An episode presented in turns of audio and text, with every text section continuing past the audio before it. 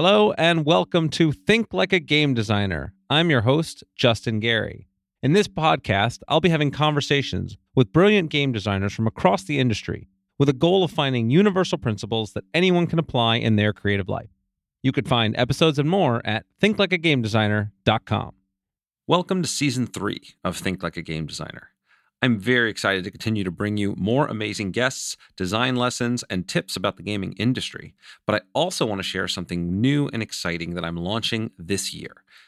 In addition to the podcast and the book for Think Like a Game Designer, I'm also launching a masterclass for those that really want to go deep into game design and work with an incredible group of people to take your projects to the next level. We've already had an incredible beta group go through the course last year. It includes video lessons from me, access to an exclusive Discord group, monthly masterminds where we can dive deep into the actual problems that you have with your own designs and really walk you through everything that it takes to go from initial idea, whether you have a project you really want to work on or you have no idea where to start, all the way through to getting your game published, whether that's launching it via Kickstarter, launching your own company, selling it to a publisher, or whatever you want to do to make your game design dreams come true. If you think you might be the right fit for this course, go to thinklikeagamedesigner.com to learn more. In today's episode, I speak with Bruno Faidutti. Bruno is one of the OGs of game design, releasing his first game in 1984. He's published over 40 board games and card games, including some of the ones that have personally influenced me the most. I remember playing Nightmare Chess back in the 90s, where he was able to take the basic game of chess and add a bunch of cards to really mix things up. And I have played more Citadels than I could possibly count. We talk about the inspiration behind Citadels and how he came up with the concepts and tested it. We talk about his lazy method of design and how powerful it is and how he's taken dozens of years to be able to perfect it. We talk about how his background in history and being the world's foremost expert in unicorns affects his designs. We talk about collaborative design. Bruno is actually famous for making a lot of really great, really well known designs and collaborating with a lot of other very well known designers. And we even talk maybe about getting a collaboration going ourselves. And we talk about how his designs have actually inspired some of my own work, including my upcoming game, Night of the Ninja, which is a combination game that I originally was inspired by Citadels and Werewolf, which is a fun thing I can't wait to talk more about. And we talk about what the importance of good and clear rules and how to be good at writing rules. What's important, what makes for good rules or bad rules, and why so many rules out there are bad for tabletop games. So there's a ton of great lessons in here it, Bruno is one of the best of the best, one of the originals that really had to kind of forge the lessons that we now take for granted as designers. And so it was a real honor to get to talk to him, uh, share those lessons with you, archive them as part of this podcast. So uh, without further ado, here is Bruno Faidutti.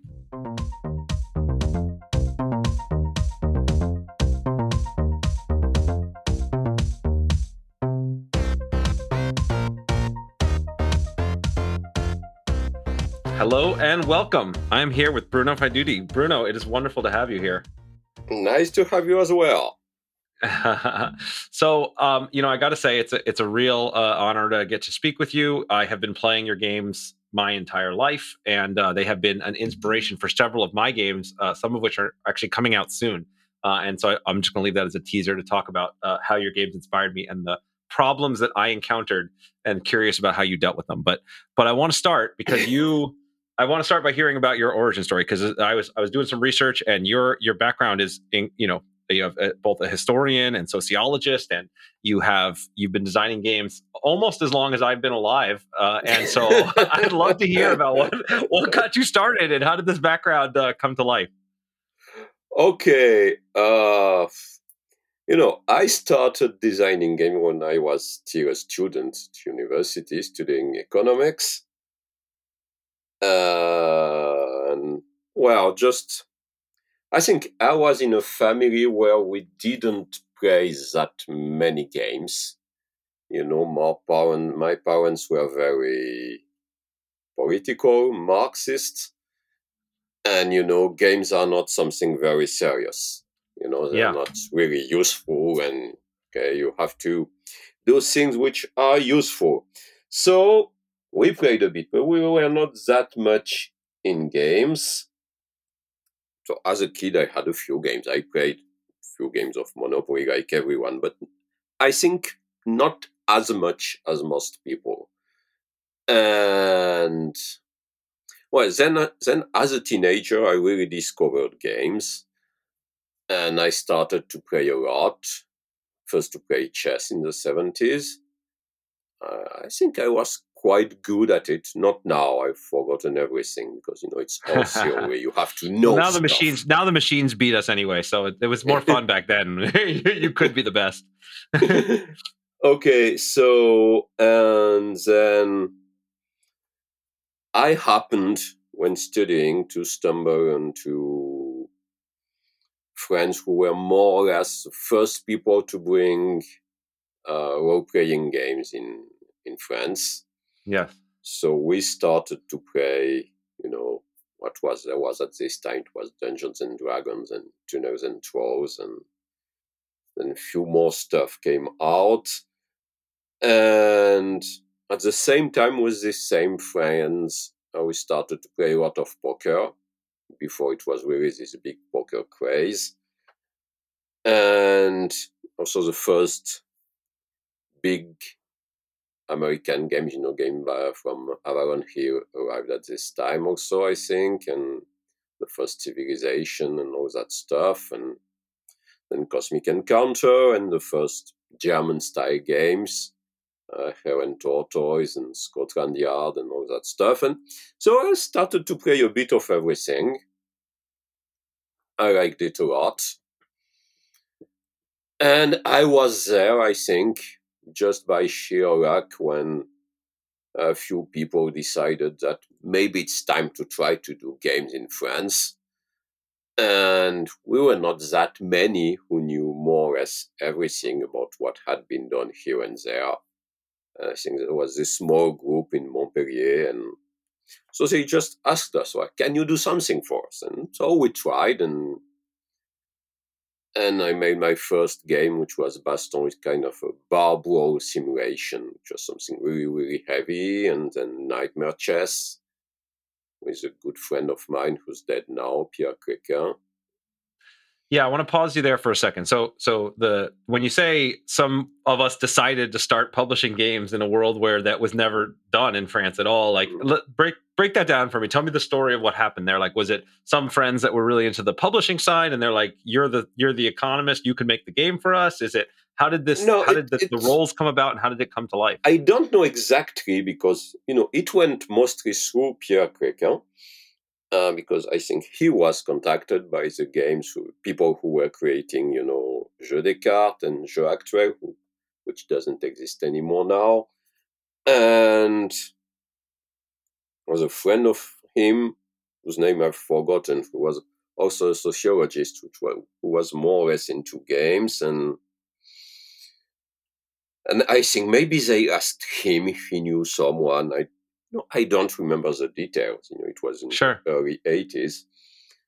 Uh, but well, in fact, Pierre and I started designing a game knowing that it will be published. In fact, right, and uh, that's very that's very unusual and to be able to have that situation. It worked quite well, and then at a toy fair, I happened to meet people from. Uh, another small publisher who was beginning at this time. It was uh, Ludodélire, was making Full Metal Planet and Super Gang, and they played uh, Nightmare Chess, and they wanted to do it, and that, that's how it all started. But you, but you know, in those times, there were it was a very, very, very you know maybe there were.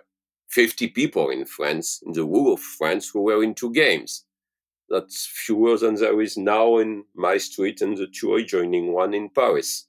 So it was very, it was really very easy, I think. So Nightmare Chess is actually where I first discovered you. Um, I played a ton of Nightmare Chess.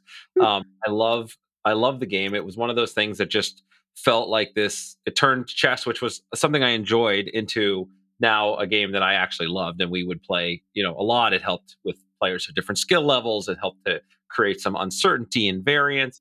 What, you know, a lot of people would think that doing something like just taking chess and adding cards to it uh, would not be uh, either successful or not be something that was sort of that they would start with. What what was the inspiration behind that, and what was the design process there?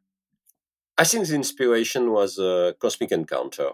We had just discovered Cosmic Encounter, and we liked it a lot. And Pierre and I were good chess players, and it started with the idea that maybe we could mix the two together. Right, right. So this is the kind of thing I always talk about to new designers that this idea of just like take two things you love and combine them together and yeah. magically, you know, and that's a just a fun, a awesome starting point for for like yeah, most yeah. of my it, games. I just it very, that's, often, it very often works. That's true. You know, when you're trying to make a game out of only one, usually it's just either it's plagiarism, either it's or it's not as good as the original.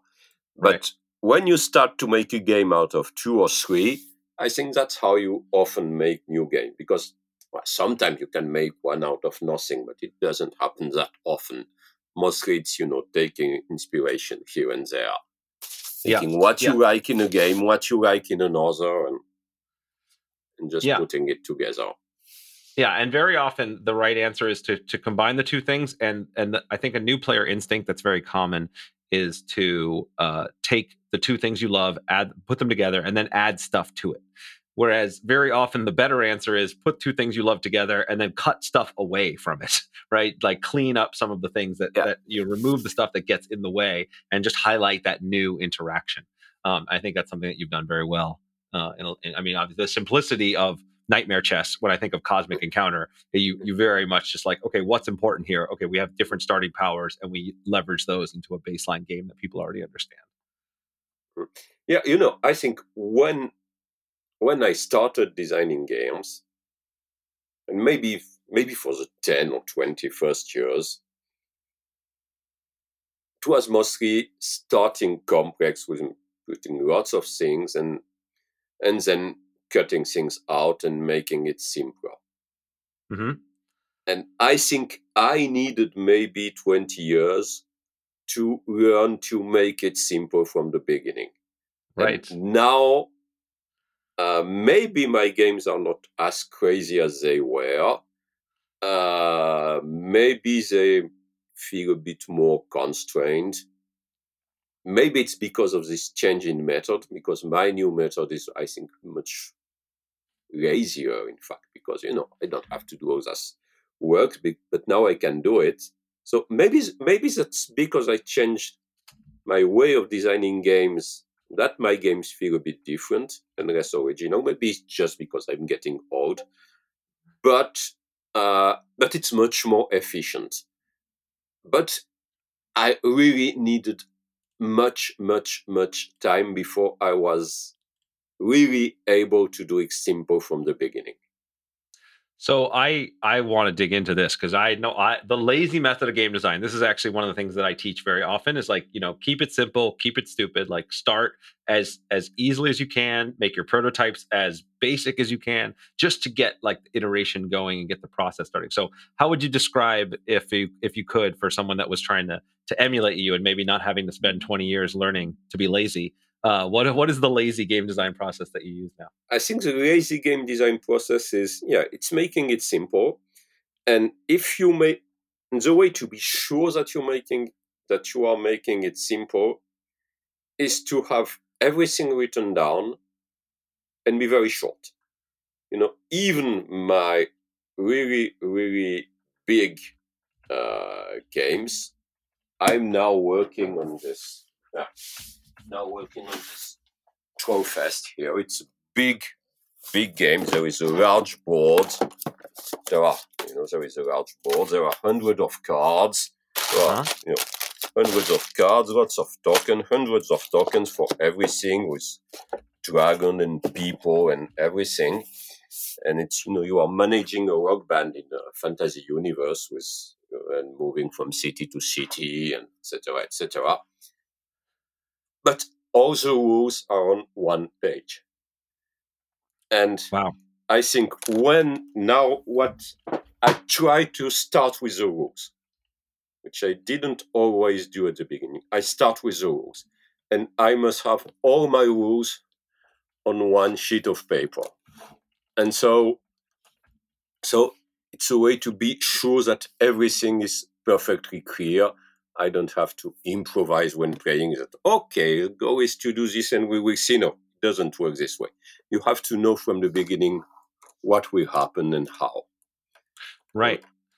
Yeah. So so let me let me let me break that apart a little bit more because I, I love this and, and there's a lot of parallels to my process. So so you'll start with with an inspiration of some kind, right? Whether it's the combining two things like chess and cosmic encounters or whatever the things are. And then you'll you'll quickly move from that to a kind of rule sheet. I assume there's some kind of brainstorming process in between as you're sort of figuring out those rules or, or what does that what does that process look like when you go from inspiration to the rule sheet? Uh, it it really depends. Uh, I think you know, because sometimes I start from a small mechanism, sometimes I start from you know trying to create some interaction between the player or trying to tell some kind of story. So there is no rule for with what exactly I start. Mm-hmm. But I always try to start with something extremely plain, obvious, simple. This is the goal of the game, and this is how it works. Yeah. Uh, yeah. And also, and in the same way, my prototype are extremely basic. You know, I'm very good, very bad at graphic design. I'm very bad at drawing. Uh, I cannot do any of these things. And I don't really use it. You know, I take two or three key parts and and that's all. And I print on cardboard and I cut. But everything is extremely basic because it's also always that if the game works with no art, with nothing, with something which is just plain and almost ugly, it means that it will work better when it will be really nice. But yes. if it works this way, it's good. Also, if it's when your prototype is simple and basic, when your rules are short and very clear, it's very easy to change something. Very easy to say, okay, let's change this. Right. If you have something, you know, big and complex and lots of elements, and you ask the friend to draw you a nice board, etc., etc., you don't want to change everything, and and you sometimes are blocked when you realize that something is not what right. What you need yeah that's that's the that's the real counterintuitive and powerful principle that the the bad the ugly prototype actually helps you because you're not as resistant to changing it right? If it looks nice you don't want to write on the card or you don't want to tear up a board. And, and so it's actually i think it's actually a downside for a lot of people who do have skills in graphic design. Um, they always want to make it pretty. I actually have some people in my course i'm teaching on game design now that are like that and i've had to train them to be like, no, show me something ugly. I'm not going to play it unless it's ugly. Start ugly, then you can make it pretty later. There's plenty of time for that. Mm. Um, so that's great. I mean, and and and just to reiterate this whole process because I think it's so powerful. You know, you have been doing this for so long. You have over 40 published games, and say, and and and, and there's such a diverse series of them. Like you talk going through your history of games. There's so many different genres, so many different core mechanics and interactions and player counts and and and that idea that you start from somewhere where it's simple, right? Whether it's the story, the player interaction, the mechanic, you turn that into something that you can keep write down the rules and keep it on one page and have a prototype that's as as simple and ugly as you could make it and then start the iteration and testing process from there is just like it's just such a great fundamentals that again you said it takes 20 years to learn to do something that sounds so it sounds so easy but it's just it takes it takes a very long time. Nobody starts there. Uh, so I, I, think it's really wonderful well, there are people who that. start there. I think now now some people start there because now there is kind of a culture of game design which mm-hmm. there was not 40 years ago. So it's possible to see more people to discuss with people to see what they are doing. Yes. So it's possible to go much faster Yes, hundred percent. I mean, you, that's where yeah, I think I could. I think I, young I, game designer don't have to discover everything by themselves, like uh, more right. as did. And even yeah. there were, you know, before me there was, you know, Alex Randolph and Sid Sackson. So we already had this one to look at. But right. now young game designers they have hundreds of people to look at, and they don't have to discover that much by themselves. Yes, yes. I wish I had that stuff when I was starting, and I already had all of you and, and the whole other generation of game designers to lean on when I was getting started. Um, so, so what what advice, while we're on the topic, what advice would you give to aspiring game designers, people who are, are, are you know have that passion and love games and want to get started in design, other than than this following this process, which is I think absolute gold. What other things might you say? You know, one of the one of the challenges I hear a lot is that yes, there's a lot of information on design but it's also so crowded it's very hard to get started or intimidating to get it get discovered or get involved in the industry. What what advice would you give to them?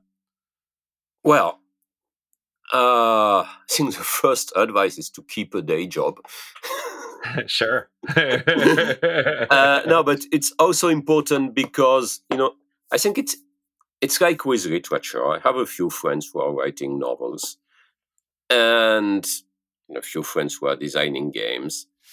And I think we face the same problems is that when it really becomes our job, we have to do it. And we want to do it in the way that sells, that we find a publisher, etc., etc.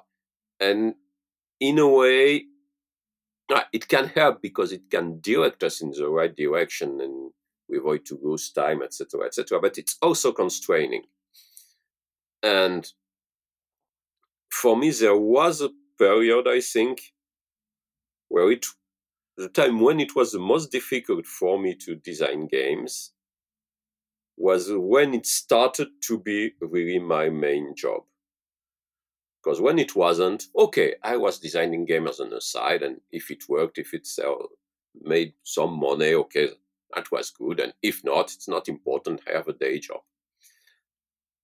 Now, if my new games don't sell, it's not important because the old games sell enough. So I'm back right. more or less to the same situation. But in between, there was a time where I was thinking that, okay, I have to sign three or four game to publishers every year. Yeah. And in a way, it was making working on them more difficult. Yeah. You know, always trying to uh, think what will please them and not, etc., etc. So, my advice to aspiring game designer, not necessarily young, you can aspire to do it even when you're old. You know, I'm trying to start writing now at 60, so why not starting designing games when you're old? Uh, so, um, my advice to aspiring game designer is trying not to take it too seriously, trying to be right about it. Uh, not to be, you know, because when you start to say, okay, I, ha- I have to do it, I have to do it, and, and you, you, and you are looking at your sheet of paper, your computer screen saying, I have to find something, I have to find something. It's the best way not to find anything. Huh. So try to take it very, very lightly. And the best way to do this is to be sure that you get some money from something else. Yeah. Yeah, that's interesting. I, I think I think that's my my instinct is that's very much uh, coming down to individual psychology of people, right? I think there are some people for whom I do agree that you shouldn't quit your day job before you've got income sufficient income already coming in from games. Uh, so I, I, support that. Uh, you know, you want to play smart. I mean, I quit law school to become a game designer, uh, but that was because I had a job offer at a company to design games, right? So I knew I was going to have a salary. So I took a risk, but I also had an income. And then you know, I, I, am I'm, I'm still part part time teacher. Yeah, I never yeah, I never completely quit. That's that's that's I, amazing. So you I still you, teach you do... ten hours a ten hours a week. Ah, that's wonderful.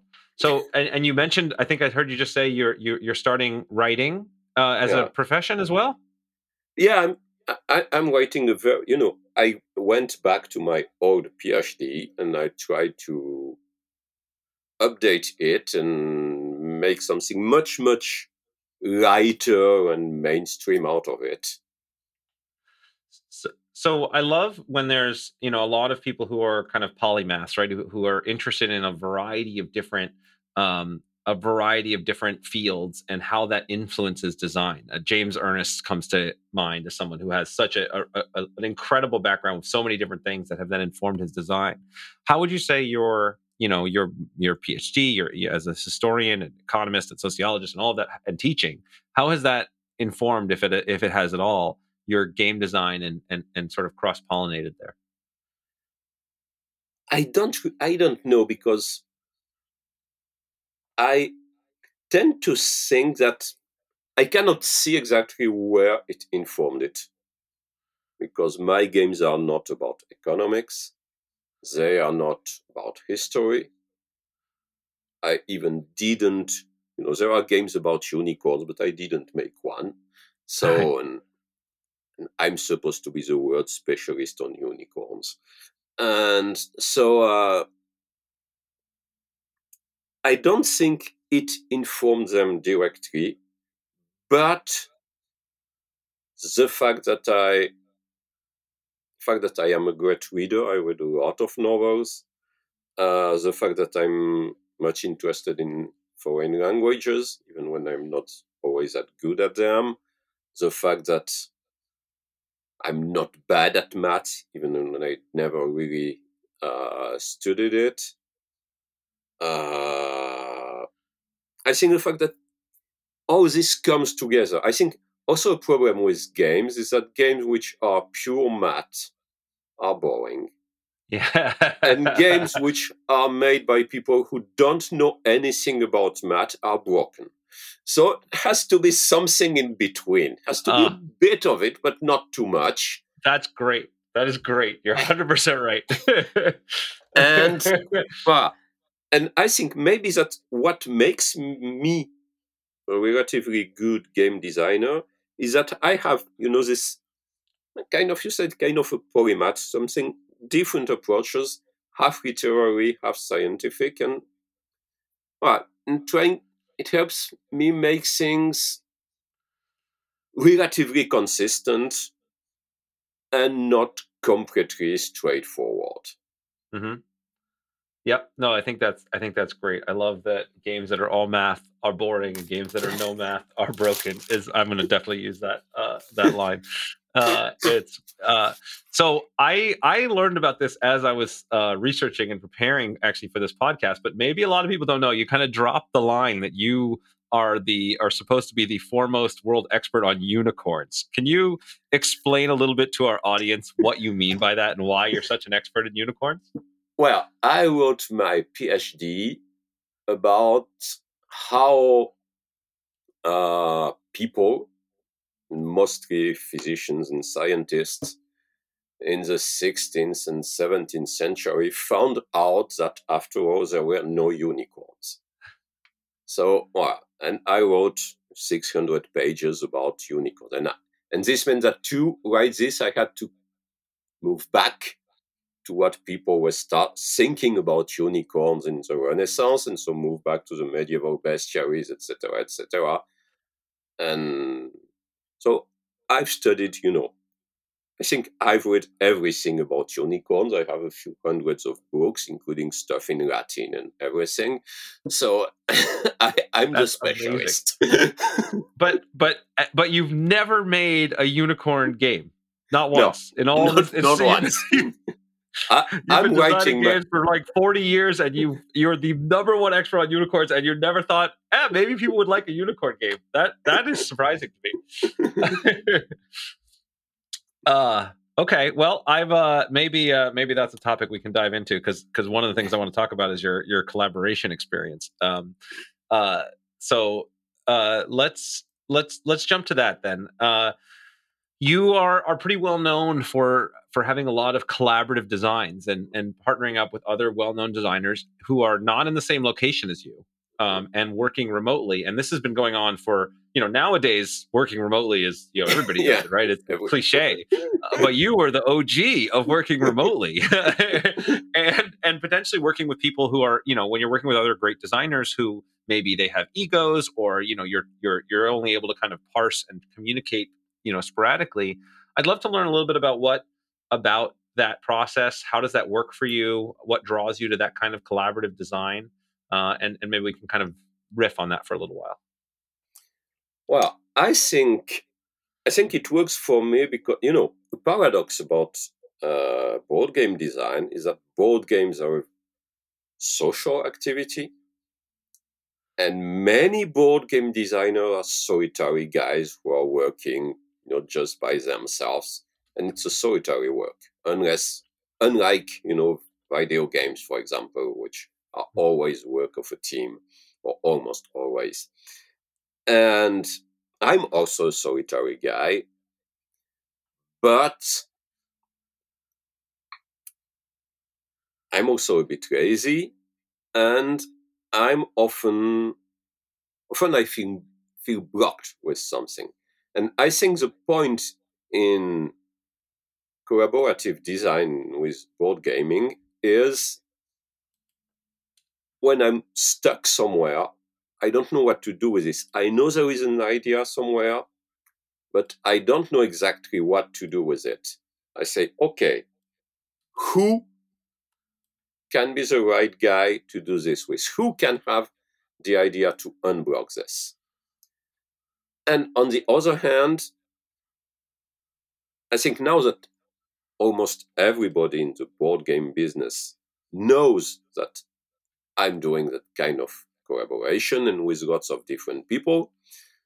I also got offers to do this. And people right. know that I work more or less that way. So I also oh, very often have offers from friends or sometimes from people I've never heard about tell me, okay, I want to do this kind of game, this game, I have this idea, I don't really know what to do with it, or I'm blocked here. And if it looks interesting, I say, okay, I answer, and let's try to make something together.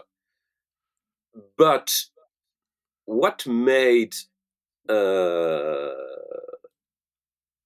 collaborative board game design for me relatively easy, even you know 20 30 years ago when there was always no internet and and no video and all that stuff is that very often in fact it's not really completely collaborative design uh, which means that of course there can be meetings but very often it's not working together it's working one after the other.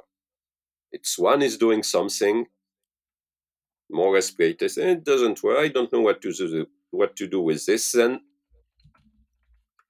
sending the stuff, sending the file to the other one who then kind of a relay, you know, one and then the other mm. and, and then the other, and always taking back where the other designers is blocked. Yeah. And it's a way also to to go fast when when designing board games, you know, with, you know, one idea, the other, and jumping back and forth. So it's more it's more back and forth than really together. Yeah, kind of a kind of a relay race, uh, if you will, yeah. of, uh, of of pass uh, passing off the baton. That's that's fascinating. And do you do you usually have? So one of the great things you already mentioned is you write down your rules and you're very clear in that communication, so that helps with the handoff. Do you typically when you hand off, you mentioned you'd say, "Okay, I've got this to here. I'm not happy with this. I don't know what to do here," and then you'll hand it off to the other person are there usually like deadlines or expectations around okay you know you'll have a month and then hand it off again or is it pretty loose? No it's very loose. There's no really no and it's also easy because i say that i like to write rules. You know every publisher will tell me that even when they don't publish my games even when they don't think that my games are the best ones they are always ready to look at them because they know that I write good and clear rules. They, they just have to read the rules and they understand it. I don't know why, but it happens that I'm good at writing rules. Uh, yeah. Probably much better than at designing games, but it helps designing games a lot. Sure. And well, the yeah. fact that I'm good at writing rules, it also makes me good at collaborating because I can send the rules to the other and he immediately sees a point, see where where there is a blockage, etc., etc. It's yeah. So rules rules are I I I, I almost I'm, I'm tempted to kind of divert into that because that is an area where so many people fall down. I mean, so many games have the worst written rules. it's so trouble. Even the published versions of games are just so hard to get through. And, And- you you know that Yeah. you're lucky because you're reading rules in English. Yes. And writing rules in English is so much easier than in French. And so English rules are so much better than French ones. Interesting. What is it? even- is it what is it about I- the language that makes it harder? I think the two languages work a bit differently, and English is shorter, is more direct, or less ambiguities. It's considered, it's not considered as improper as in French to repeat the same words over and over, which is very useful in rules. Yes. You know, lots of small grammar systems which I think make English a better language to write rules. Really. Yeah. So so let let's talk then maybe about a couple of principles that um that would work for people that are trying to write their own rules. So I think there's two I've heard from you already, right? One is start early, right? Write the rules at the beginning.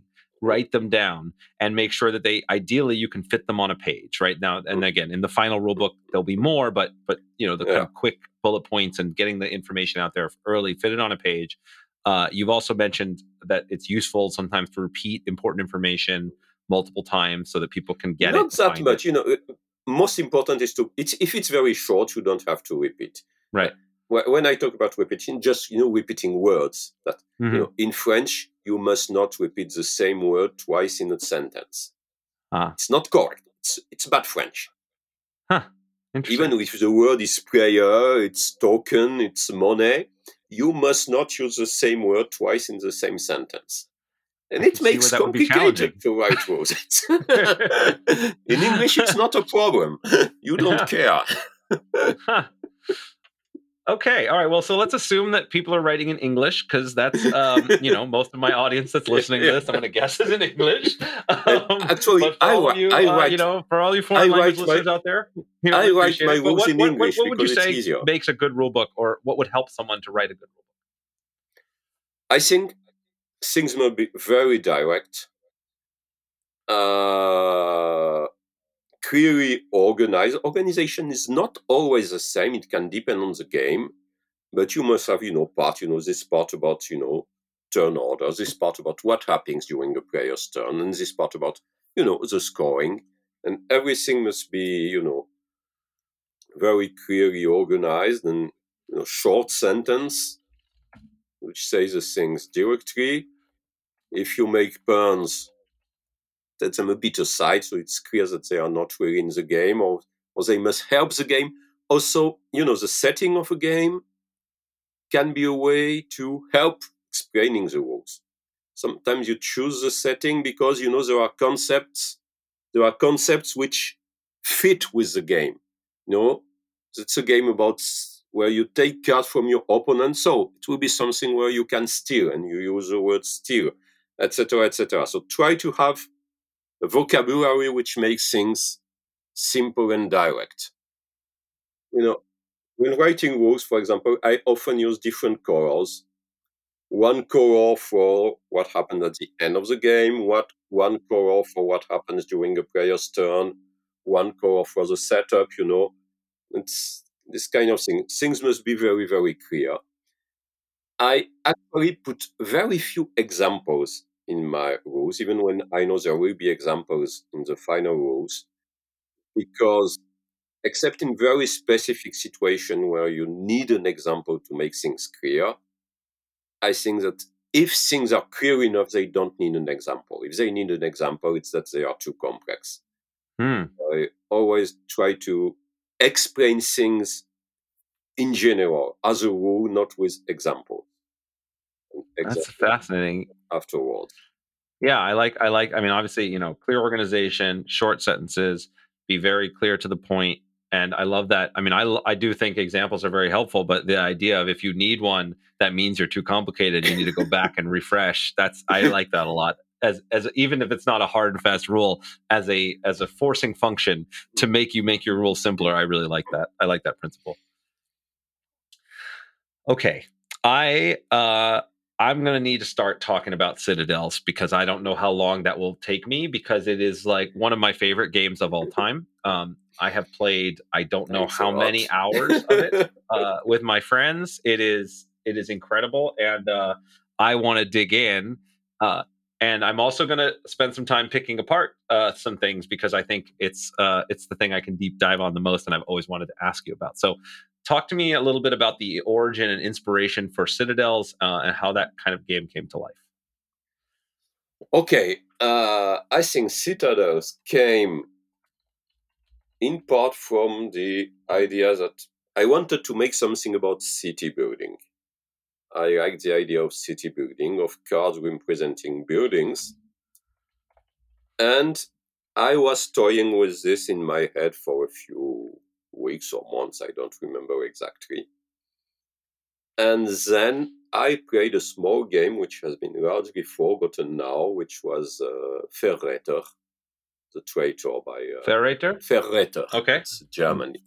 Yeah and it's a game by uh, André Casas- Marc- Marcel André Casasola Merkle, and uh, it was a strict only four player game.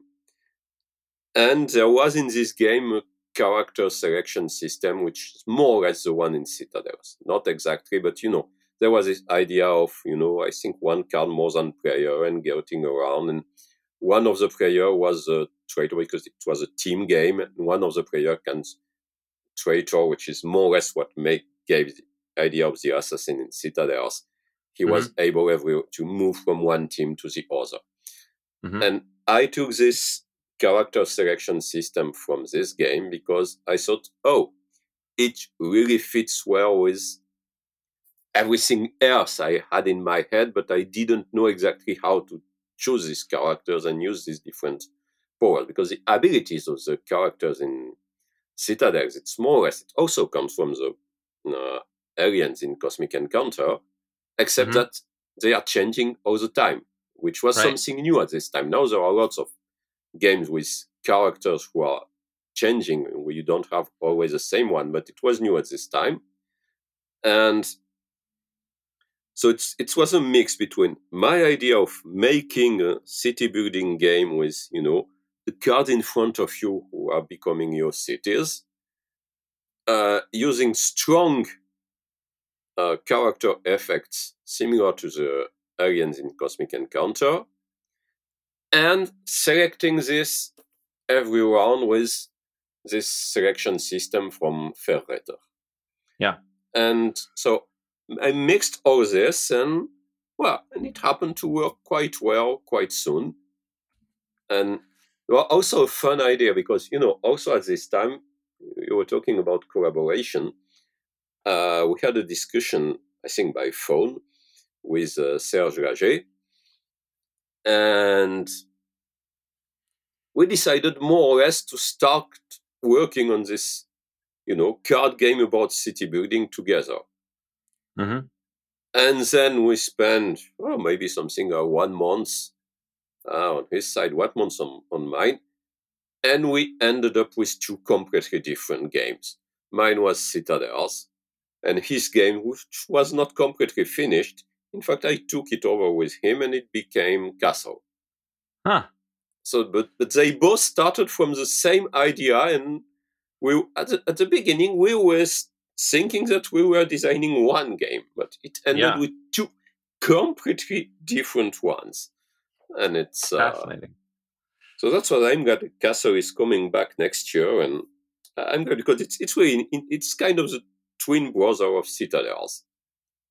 Yeah, I love I love those kinds of stories where you you know you kind of start you're working on the same project and then the divergence creates two you know different but great games. I I think about um, San Juan and Race for the Galaxy as 2 mm. these kinds of tableau yeah. building card games that were worked on together and then became just so so divergent in what they ended up being and i love both you know they're, they're really they both bring a lot of interesting things to the table um, so citadels it, i, I want to dig into this this this uh, the core kind of player selection mechanic which is you know the draft the player draft right that to me is uh, you know as as you know you sort of I didn't know its origin story from the other game, Um, but that's sort of the heart of what's going on in the, in there, and that what the the I've spent a lot of time drafting. I mean, in many ways, Ascension for me was a combination of the deck building of Dominion and the drafting from Magic, for you know, where you're selecting cards yeah. from a changing row of things. So similarly, sort of inspired. And uh, and I've worked on a lot of games in this space. And I have a game called Dungeon Draft where all you're doing is drafting every turn. Uh, and so I want to talk a little bit about what makes drafting games good. What about it? And and I think there's several brilliant things that were done in Citadels and and interesting interactions there. So uh, I'll start off a little open ended for you, and then and then I'm going to prod with some specifics um, that I think uh, that hopefully come up in, in, the discussion. So what what do you think when you're trying to make a character selection game or drafting game? What makes those good? What kinds of principles do you do you use when you're working on projects like that? You know, I think a nice, a really nice thing with drafting games, be it character or, or other types of uh, cards is that they are game which balance themselves. Mm-hmm. You don't have to make a balanced game because you know if there is a better card, okay, it will be taken more often. In Citadels, characters don't have to be balanced. First, because right. it's not always the same player who chooses first, and also because you know, if a character is, if people think that a character is better, he will be killed or stolen from more often than the other and the whole system is right. self-balancing. Right. Well very specifically you not just it's not just that drafting is balanced on its own but you put in characters like the assassin and the thief right? I think citadels yeah. doesn't work without the assassin and no. and thief at least in right? You have to have that ability to say okay i think this is the best character. That means that person's going to pick it. That means i need to kill them. And they're that now they went from best to worst instantaneously. Um, and that's so powerful. I mean the whole game hinges on it so it becomes a you very know, I, I, yeah. i've used something in fact, very similar in a small card game. In fact, mechanically, it's completely different, but there is the same idea in a small card game which just came out, which uh, I don't know if you've seen it, which is Vintage. And Vintage, it's a set collection game, but some cards are much better than other. But the problem is, if you want to put a card in your collection, you first have to put it face up in front of you uh, on your turn, you put a card face up in front of you. You steal a face up card from another player. Now, first you first you score a card from the card in front of you. Then you steal a card from another player, and then you put a face up card in front of you. So the problem is that you cannot directly score your cards. You have to put them in front of you, and then the other player all have the possibility to steal them before you score. Right. And so you don't want to play weak cards because it means that you will only score weak cards, but you know that if you play two good cards, they will be stolen. So you have to. But, and it's the same kind of system than in Citadels, where, okay, this is the one I must choose, but it's so obvious that I will be killed. And right. it's. Ah, in a completely yeah, different setting and system, there is the same idea that the, something preventing you to from making what is really good and obvious and powerful. Yes, that's wonderful. And and actually this this principle applies, you know, so broadly to all games. You know, even as I'm making um, I've been working on the with Richard Garfield on the new version of SolForge. We're doing a SolForge Fusion card game. Mm. Uh, one of the things that it's a it's everybody gets these sort of unique algorithmically printed half decks that you then yeah, get to play yeah. together. Um, and one of the things about it is you know you can end up with things that are definitely not balanced right that there are you know because of the way that the algorithms are working some decks are going to be better than others so we're seeding a lot of what I call silver bullets into the file. Where if I know that a certain type of card or certain deck combination is too good, then I can play with certain other ones that are going to be very tar- targeted to destroy that particular hmm. strategy. And so in a and even in a large card pool kind of game, you can still build in tools that let players do the balancing for you, right? That let them attack stuff that gets out of line. You know, you do your best to balance things, but in reality, you know you're going to miss and you want to miss mm. to some degree. You want there to be different power levels because that's fun yeah. in the process of discovery and the excitement of, oh my God, I got the super powerful card. Uh, and so, so giving players the ability to balance your game for you and the many ways that show is a wonderful sort of trick and, and, and, frame to be thinking about as you're making your games. Mm. Uh, and it creates that fun beautiful psychological tension that's so present in Citadels. And I hadn't heard of Vintage. I'm definitely picking it up now because that sounds perfect for my play group. Um, and I, I really, I really enjoy that. So that's that's fantastic. Um, so another principle of drafting games uh, that I'll prompt you with, because I think another thing, it's a thing that Citadels does very well. Also, is you know over time you need to create building differential incentives for the different drafting cards, right? So in Citadels, your the buildings that you have have different colors. Uh, many of the cards that you draft have references for those colors. So I know that a card is going to be better for me if I have a bunch of green cards in play versus red cards, and thus I know you know that. Um, and so that that that differential power level per player, that card means a lot more to me than it does to you. I think is also really critical for drafting games to become interesting and exciting. Yeah. Maybe you can speak a little bit about that, or or other ways that you think about making sure that the players will value things differently to make interesting trade-offs or do i defensively take a card away from you because i know it's so good for you or do i try to take the card that's best for me uh, Yeah, I- maybe can speak a little bit about that I think that's im- yeah. I think that's important. It's it's true that it's one of the things that makes Ci- Citadels work because there is not one move that is good. You know, when you are playing chess, you know that both players are more or less aiming at the same thing at the beginning. They are in the same position, and later in the game, in his position, he must play this way. In my position, I must play this way. And in Citadels, it's it's even stronger. It's it's really that you know, depending on the card you have, depending on what's happening with you, uh, okay, he will probably. I should do this for me, but I should do this against him. I think he should. He will do this, etc., etc. Uh, I will once more talk about one of my upcoming games. you're good you're good you're a good marketer as well as a game designer i, I respect that very much yes go on I, I have a game going out with, uh, I think at the end of the year with Portal. Uh, game will be Dreadful Circus. And there is an auction system in this game, which I look a lot, which I like a lot, and which is based on the same idea that depending on the card in front of the players, you more or less know who wants what and what is good for which player. And then it's an auction game, which means that on your turn, you auction a card that can be bought by the other players. And you know that it's more, more valuable for him than for him, etc., etc. But it's not an open auction. Players are making secret offers that you look, you choose the order in which you look at these offers. But when you decline an offer, you cannot come back to it. ah i love it so maybe some card is really good for you, but you say, okay, he will look at my offer last. I will make a very small offer because he will first look at the other and then it comes to mine. Okay, you get it. Or, ah, but maybe he will look at me first and I have to make a better offer, etc., etc.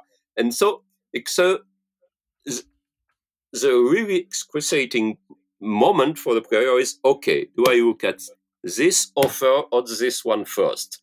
Because I know that the two players are in completely different situation. He really wants it. Uh, he doesn't really want it. And you can also pay with different kind of stuff, not just with money. So offers can be a bit complex. And ah, so it's, and it all comes from this, you know, difference of situation. But, you know, there was this in, I always come back to Cosmic Encounter because it was really my, my favorite game as a late Yeah, yeah. teenager.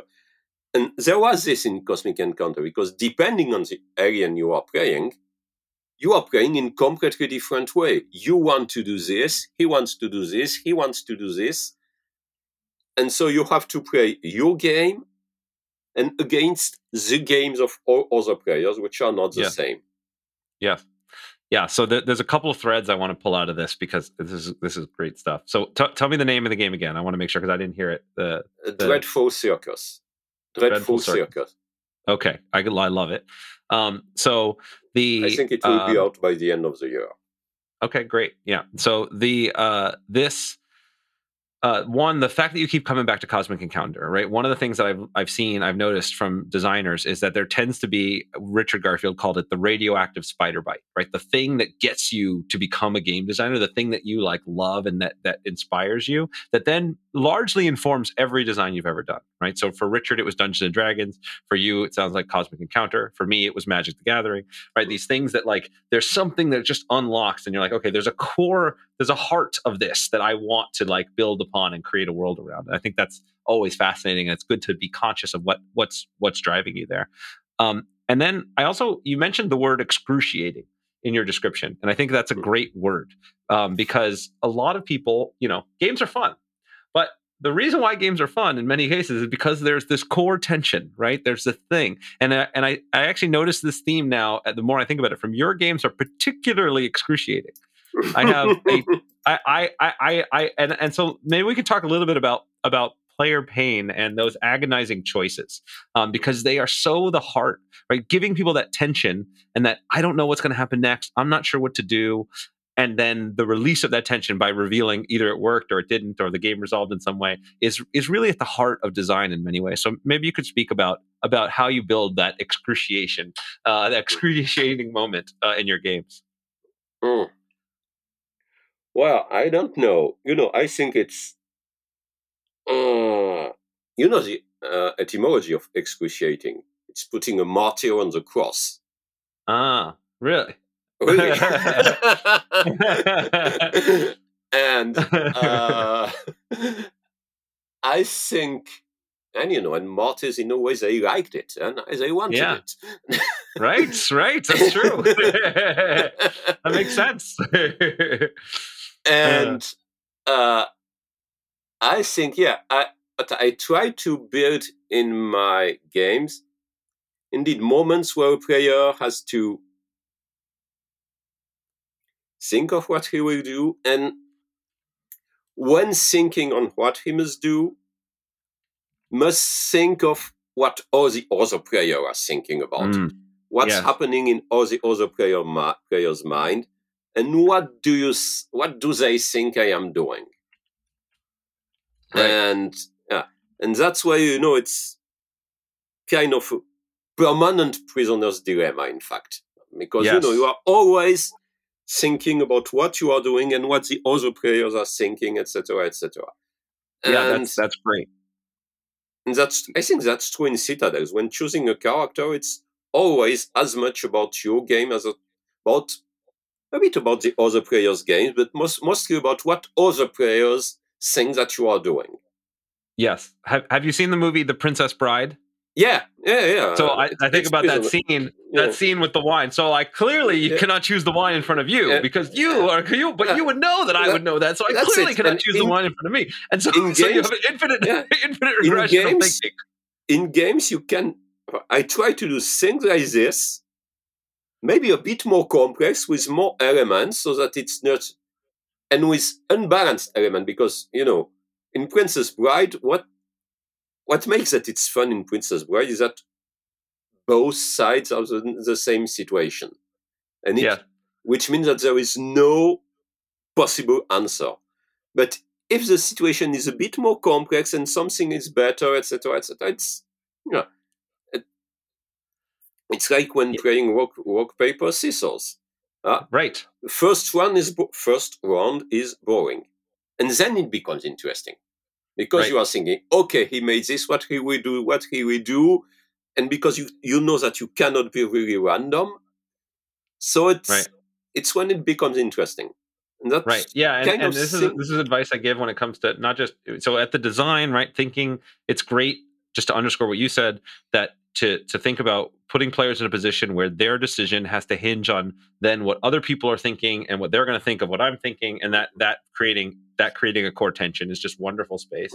And then when it comes to even the development and balance for a game like we've talked about earlier that creating that rock paper scissors dynamic where if i know what you're going to play doesn't matter how powerful it is rock could be more powerful than everything else but if i know you're going to play it then i'm going to yeah. play paper and it's not going to matter that your rock was more powerful. Um, and so creating those um, unbalanced games that still have the kind of rock paper scissors dynamic that players can adapt to the strategy is just is just wonderful fertile ground for design and, and clearly something that you've exploited very well. So i'm gonna i'm gonna i'm gonna be a little self-indulgent now if that's okay um, because i No want to talk about my game I've talked about mine. You can talk Yeah. about yours. so I have a game that's also coming out later this year called Night of the Ninja. And I will tell you that the playtest name for that game was Werewolves in the Citadel. Uh, it, was, it was it was my homage to taking the the fun of drafting from Citadels and the character selection with the uh, social deduction uh, game genre. Um, Oh. And and it was very so what the to give the kind of brief overview uh, players each round players get split into even teams and you only you know who you are but other people don't and each member of your team has a rank one is the best rank all the way down to five if you're playing with 10 players and then you draft your action cards that let you do things in the round and those go through in a specific order and then you go through either gathering information getting to see who's who or uh, killing players and trying to Mm. finish them off before and the team with the highest rank surviving member everyone on that team wins whether you personally were alive or dead and so the ability to use this player psychology and this information exchange with the idea of drafting and, and picking the cards Mhm. ended up becoming a really, really fun experience. Uh, because now I don't know, I might want to take the most powerful cards, which is like the assassin or killing a guy or whatever. But if I know that you have that, then I get to act earlier and kill your guy. And so we created a lot of those same dynamics. So, A, I want to thank you for uh, the inspiration. Um, but but B, I wanted to talk about something because one of the things that we all try to do when we build on previous designs that we, we love is we also try to address the challenges. So when I first started working on the game, um, I did it exactly the way you did, where it was one hand of you know however many cards, eight or nine cards. I'd pick one, pass, pick one, pass. But there was so much downtime, right? And this is true in Citadels, but it's a shorter, it's, you know, it's the problem in Citadels. It's yeah. And so I ended up building it so that every player uh, shrunk it down so every player gets three cards and passes and drafts, and you end up drafting two cards. So you don't get the same effect of passing around the table, but things move faster. And so Yeah. I wanted to use that as a jumping off point. So, you know, as one of the challenges in Citadels, did you, was there a point where you ever thought about changing the way the draft worked and making it so that it didn't have that downtime? Or was it just sort of, I'm taking this on and I'm going to leverage it for as much as I can? You know, I think when Citadels was published, which is long ago, downtime was not that much a problem.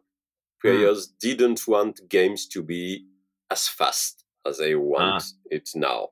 Now people want their game both very dense and fast. Yes. And Yeah. I think that in the 90s, it was not the case. People Right. were, there was no problem with playing an hour or an hour and a half in a game, uh, with a game like Citadels. So it was not a problem. Maybe it would even have been considered too short, uh, you know, with system like the one you suggested. So it was Right. not a problem. And then, you know, the game is out and now it, it's played that way. So it's, it makes, doesn't really make sense to change it. Even when Yeah. actually, I think they will put on an extension, an expansion. I don't know when. And among with the rules I've suggested for it, there is a two-player rule which uses more or less the same system as yours, which means it's, a, Hmm. it's only with two player, whereas you know both players play two characters, but they both start with half of the deck, choose Mhm. one, pass to the other player. Ah, so it's Oh, something that's similar. wonderful. Oh, it's, it's something I, similar. I want to, even if that game doesn't come out that way, I want to try it that way. I'm going to play, I'm going to bring out my copy and, and play two players. It sounds great. Um, but actually, I don't yeah. like. I, I don't think Citadel is a good two-player game. I think uh, yeah, the the two-player version of Citadels it's didn't sell. I think it's Greedy Kingdoms. I don't know if you played Ah, it. yeah. yeah, I I played Greedy it's- Kingdom. It's actually the two-player Citadels. Yeah. you know. Yeah, no, that makes sense. That makes sense. Yeah, I, I, and that's where it's so funny you talk about it in terms of like player expectations and speed. Like that was one of my big driving forces for Night of the Ninja was to make things as fast as possible. Like each Mm. round takes five minutes, and then you Yeah. play multiple rounds in the session to to to win the game. But it's like that that speed and expectation of taking things people loved and then just delivering it in a quick punch is something that I think that yeah the market really lo- wants right now, and it's it's fun to play in that But space. You, you know, that's why with, uh, I think, two or three years ago, we changed the rules in Citadels. I don't know if you've noticed. I think it was eight districts and now it's seven. Uh, hmm Yeah, to end. It, it's just because, okay, now people want their game a bit shorter. And it was the simplest way to make the game a bit shorter. yeah, and that's wonderful. Seven districts, when the game was first published, it would probably have been too short. It's just Right. it's yeah that's really interesting to think now. about in terms of like what how the market has changed so much you know i saw i saw you wrote an article on your website about uh, you know how games you know sort of older games performing very well uh, but then you know with the pandemic maybe Yeah. new games not getting as much traction and so it's it's sort of interesting to see that dynamic of people wanting to go and play the games that they love but that new games in order to break through have such a higher burden and they have to be so kind of snappy and quick and get people right away because otherwise they're just going to go back to the to the kind of Yeah. games they know and love. Yeah, it's it's also this that you know it was not a problem twenty or thirty years ago to have a game where you have to play two or three or four times to really get the hang of it, and and then it becomes really good. Which in a way is the case with Citadels because it's the first play which are very slow when you are looking at all the characters. Once you know the game, it can be quite fast. Yeah. But now publishing a game where you have to play it two, three, four times before it becomes fast enough, it doesn't work. It has to Yeah, be fast y- enough from the beginning. yeah, that's actually a great um, a great point. Also, when you're sort of talking about drafting games in particular, it's one of the biggest challenges that drafting games have. Right, a game that's asking you to make these choices from a variety of different selections that requires you to kind of understand like Yeah. What the downstream effects are of this first choice and how that's gonna what the you know what the pool of cards is like and what are the possible things that could happen. Like that whole psychological game is just not accessible your first time playing. Um, and and so it's a real dilemma. I'm actually facing this with another game that I'm working on now. It's like a worker placement game, but you have a draft and of cards at the beginning, and it's it makes it a lot of fun. But you it, for new players, I have to just say, don't do that. Like just here, here's your cards to start, and then Th- play this th- later. That's that's how it. yeah, That's how uh, terraforming Mars plays. hmm I think the first games you don't you don't draft because it makes no sense. You don't know the game, and Right. once you've played the game two or three times, you draft. And Yeah. So that's that's one of the things that I think is a good tool for people that that want to have those depth of games, but in the modern era, you know, you got to onboard people more quickly. So you give them a a lighter uh, kind of starting point that lets them understand what's happening, and then introduce them slowly to the bigger things. It's it's one of the things I love about when I work. I mean, most of my work is in tabletop games, but when I do work on digital games, the ability to have a tutorial and actually only give you part of the rules at a time as you move through lets you do so much more uh, for players. I don't have you ever have you worked on any digital projects outside of No. your ports? No, nothing like No, that. Do you have any interest in something I like that? actually almost never play on computer, and with you know Hmm. very very light games. But I, I I'm not a very digital guy. In fact, I, Hmm, I fair like enough. when I'm just my myself. I prefer prefer to read novels than to play on the computer. I play when I am with friends, and so I play board games. Yeah. Well, it's been it's a wonderful time. Uh, you know, I never once I saw you know kind of the iPhone and the iPad and those things come out, I p- predicted that like tabletop gaming would be dead, right? I mean, why would people play tabletop games when they have all of this technology and they can do all of these things? And boy, am I glad I was wrong. I mean, boy, am I glad that we all still get to hang out and play tabletop games. uh, you know, it has been wonderful to talk with you. I know uh, we're getting close to the end on time. I want to. Um, what what other things would you would you be interested in uh, in sharing maybe with our audience or people that where they can find you and your games and learn more? You have so many great games that you've already teased. Uh, how do I people that want to come and find you and, and find your stuff? Where do they go? What do they do? Well, there's my website, even when I don't update it as often as I did a few years ago, but I still try to post something from time to time. So if you go on my website, it's faidutti.com, you will see what's happening with my games, my new games coming out. Great. I think I will have many games coming out probably theoretically next year is every, if every this year if everything goes as it's supposed to be. You never know, right? Uh, and I, I think that's the easiest way. I, I'm easily accessible on Facebook, but just follow me. Don't ask me as a friend because you know there is this five thousand limit, and I'm always nearing it and removing people. Yeah, yeah. No, I understand the challenge. uh, I'm also on Twitter, but not that much. I never understood how Instagram works. Uh, there's so many. There's too many platforms now. They're like, you got to be on Clubhouse and you got to be on this and that. I'm like, you know what? That's right. Uh, let me just stick to a couple. Facebook and Twitter are definitely the ones for me uh, as well. So uh, I hear that. So uh, so that's great. And and and it's been awesome. I, I want to just sort of underscore your website too because uh, you know digging through it there's a lot of really great articles and talking you know you're very direct about what's going on in the industry and your thoughts on different mechanics and things that are going on i think it's it's wonderful that you share that stuff so i do encourage people to, to check that out um, and and I got to be honest, I you know I'm I'm really I love your games and your game design philosophy so much. It has it has brought me so many hours of joy uh, over my life. I can't even count. Um, and now is inspiring even games that I'm working on to this very day. So so I want to thank you for that and thank you for being uh, being here for this podcast.